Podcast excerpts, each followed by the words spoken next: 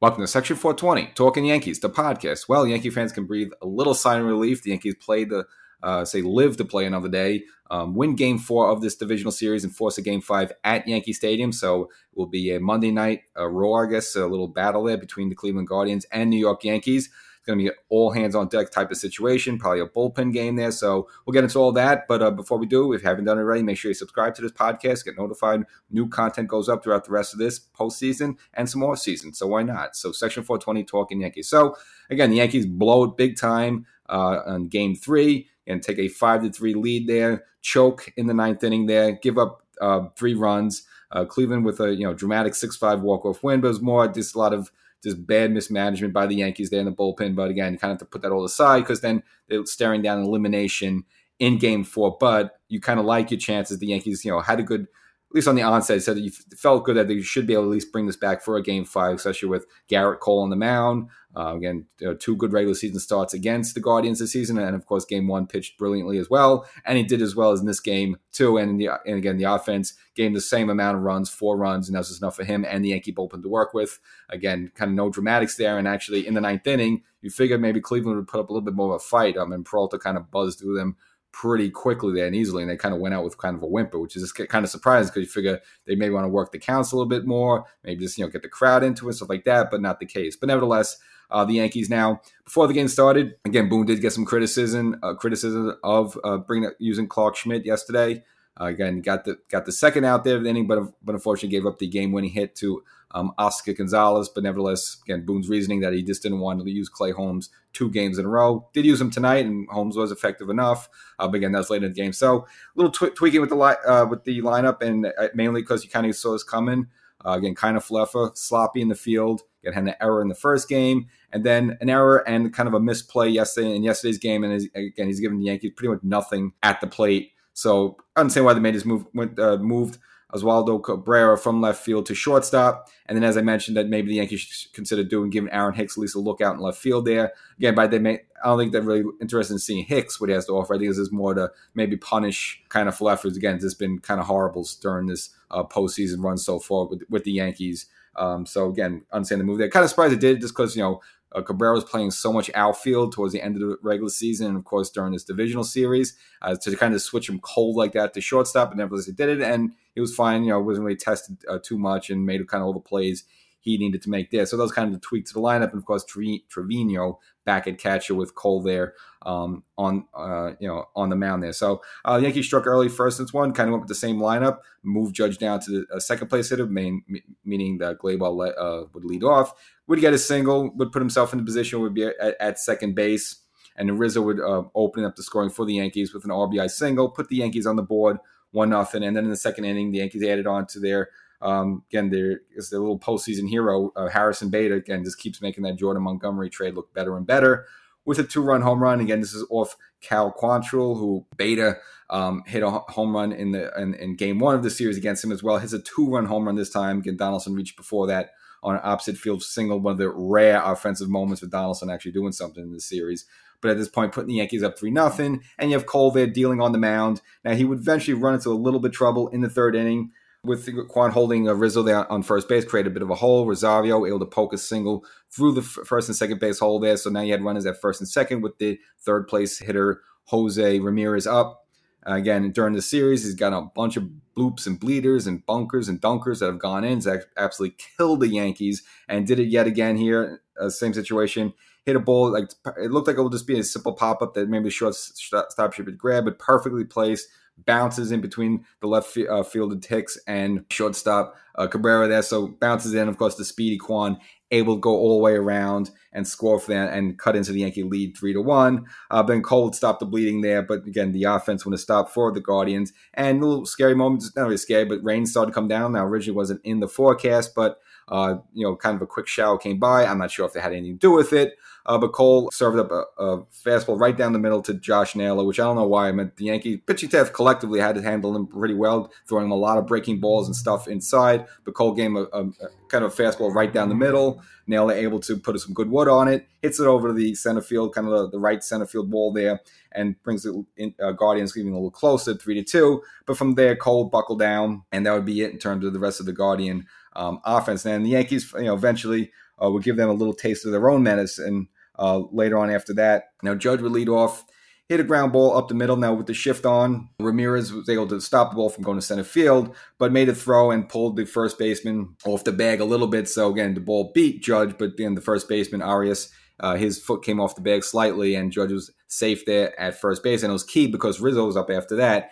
And Rizzo with two strikes, choking up on the bat there. Now he had kind of two two little two little bloopers there. So one bloop kind of went towards third base a little bit, which no one was even round covered because because they put a severe shift on Rizzo, but the ball bounced immediately with the, the backspin run, right um, um, into foul territory right away. And then a pitch or two later, Rizzo did the similar thing, hit it to left field, and even Rizzo kind of walked a little bit, didn't think it was going to be a hit, but actually just made it into fair, fair territory. And then finally Rizzo started to bust it. Now Judge uh, was ready, hustling already, um, you know, on contact. So from there, was able to get the third base, and then Rizzo um, easily cruising to second base. So again, the Yankees were set up to you know tack on some runs for Cole, which was much needed, which they didn't really do as much as they could have the night before.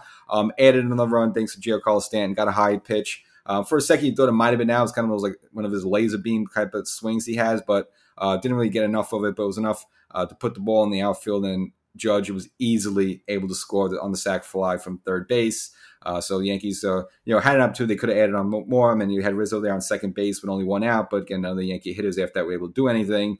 Uh, so the Yankees had to settle for one there. But again, at that point, have a four to two lead. And again, Cole's kind of rolling along a little bit. You're feeling better and better and better. And Cole himself give the Yankees exactly what they needed it was an ace-like performance. Uh, so anyone complaining about him during the regular season, or he's not a true ace, or you know bringing up last last year's performance at Fenway, um, and he kind of more than made up for that in this start when the Yankees needed the most. Seven innings, uh, only six hits, two earned runs. Again, one of those earned runs was one of those Ramirez little bloopers that Kwan was able to score. So like the only real solid, really run he gave up was that home run to nail. Than that, Cole was brilliant uh, the entire night. Eight strikeouts, just one walking. 110 pitches. And I thought, you know, commentator Ron Darling made a good point there that, look, Cole really wasn't that stressed out much this game. I know the pitch count is over 100, and automatically these days that's when you yank your guy out. But again, most of that was not really very stressful, other than to maybe that third inning a little bit.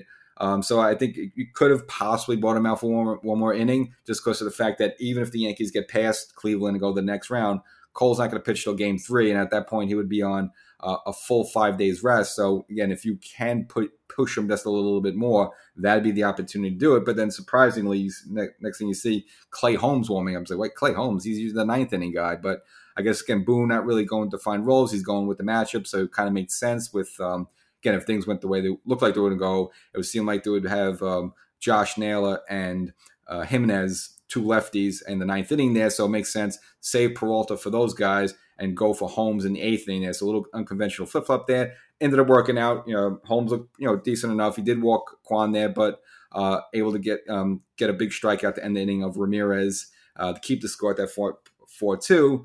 And then it came the ninth inning of Peralta. Again, is the third game in a row. And again, he pitched three innings yesterday. I mean, he's obviously you know on the at least on the uh, uh, pitching side of things, that definitely been the Yankees' little uh, MVP there. So I guess Bate is the offensive MVP, and you say Peralta is the pitching MVP.